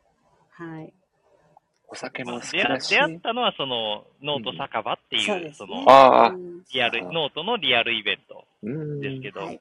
うんそうなんまあそこで酒を、酒を挟んで出会ったのは確かですけどね。なるほど。酒を媒介にしてという意味では、まあ、飲み仲間というところもあったり、まあ、本当に今日は竹の子さんがね、来てくださったおかげで、ね、もう本当、ね、投資についてもいろいろ考えさせられるきっかけになったので、本当に学びがなんかあったら聞いてください。いや、本当に、もうちょっとガチの DM を送ってしまう可能性もありますので、その時はぜひ、可能な限りお答えいただけると非常にありがたいです。ちょっとライフラインが一つ増えたような気持ちになりましたね。今日はありがとうございます。いうんやー、助かりましたね。はい。そして、ソフェさん。はい。はいサプライズゲストとしてはもしかしてですが、初めてご登場だったかも。そうですね。はい。はい。はい。まさにね、はい。サプライズゲストとしてバーンと登場いただいて、今日はいかがでしたか？あ、本当ですか？いや、あのーすごく、うん。あの、こう言っちゃなんですけど、なんかこう、話しやすいですね。こう自分がうんメインでなんか話したりとかしなくてもよくて、でも、あと言ってみんなの聞いてることに対してこう、ちゃちゃを入れたりもできちゃうみたいな。なんかこう、でも、あの、居心地のいいポジションだったなと思いました。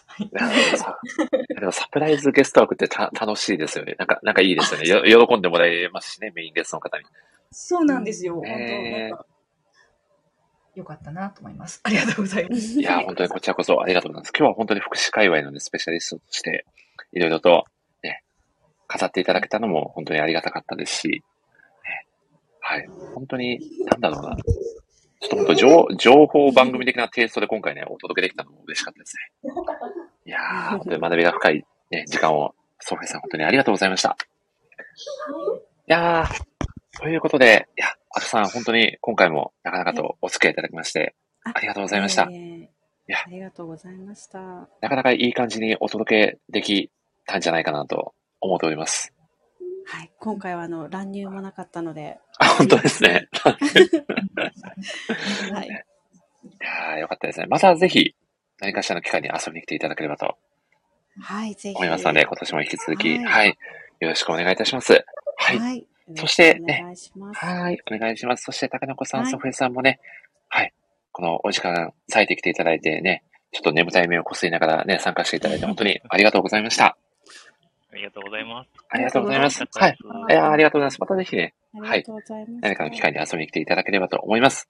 そしてですね、はいじゃあ最後にちょっとだけ、はい、ラジオ会の次回の告知をと行きたいところなんですけど、実はですね、まだ計画段階で、具体的にこの日っていうのは決まってないんですけど、そろそろ、1年ぶりに例のあのイベントをやりたいなと思っておりまして、はい。はいピンとくる方はピンとくるでしょうが、ピンとこない方は一体何のこっちゃという話ですが、はい。実は1年ほど前にですね、推し漫画家先生プレゼン大会という熱いイベントをですね、行っておりまして、なんと、実際に漫画家の先生がうんコメント欄に来ていただくという、ちょっと、モイシラジオ史上、稀に見るような熱い展開が起こったラジオ会でして、これ1年ぶりに、またやってみたいなという気持ちがふつふつと湧いておりまして、ね、前回ね、あの、参加されたメンバーもちろん、ね、その前回も参加されてない、ね、ちょうど今いらっしゃるお三方は、ね、あの、イベント会は、高野子さんイベント会自体もおそらく、まだ一回もね、うん参加されたことがないかと思いますので、高野子さんが一押しの漫画家さんを語っていただくのとか、あとさんめちゃくちゃ聞きたくないですか？聞きたい。聞きたいですよ。ね。いや、これは高野子さんもご参加いただくそうということで、本当にありがとうございます。はい。もし、もし、あの、タイミングが合えばぜひ、はい。高野子さんの活動時間の中で何とか調整しますんで、はい。はい。はい、ありがとうござはいい。もしぜひ、ね、可能であればご参加いただければと思います。そして、めちゃくちゃ私事なんですけど、実は明日、人生初のフルマラソンを控えておりまして、明日なんですね。そうなんですよし。かもフルマラソそンだった日に。そうなんですよ。はい。いやー、ねハーフぐらいだと思ってました。本当ですか？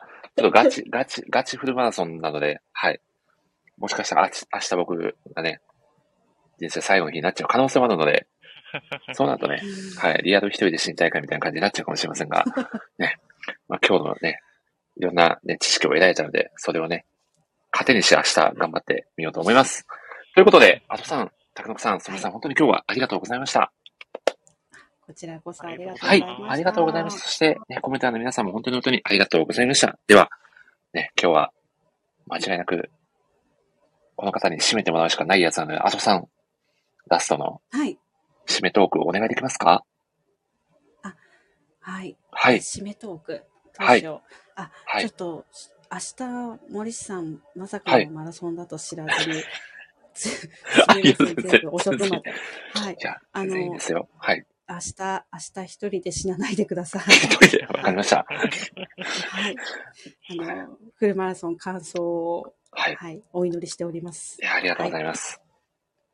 頑張ってください。あ、ありがとうございます。ということで、じゃあ、あとさん終わりですか？大丈夫です。じゃあすい、ません。最後にいつものあれお願いしても大丈夫ですか？ではまた次回の放送でってやつを。はい。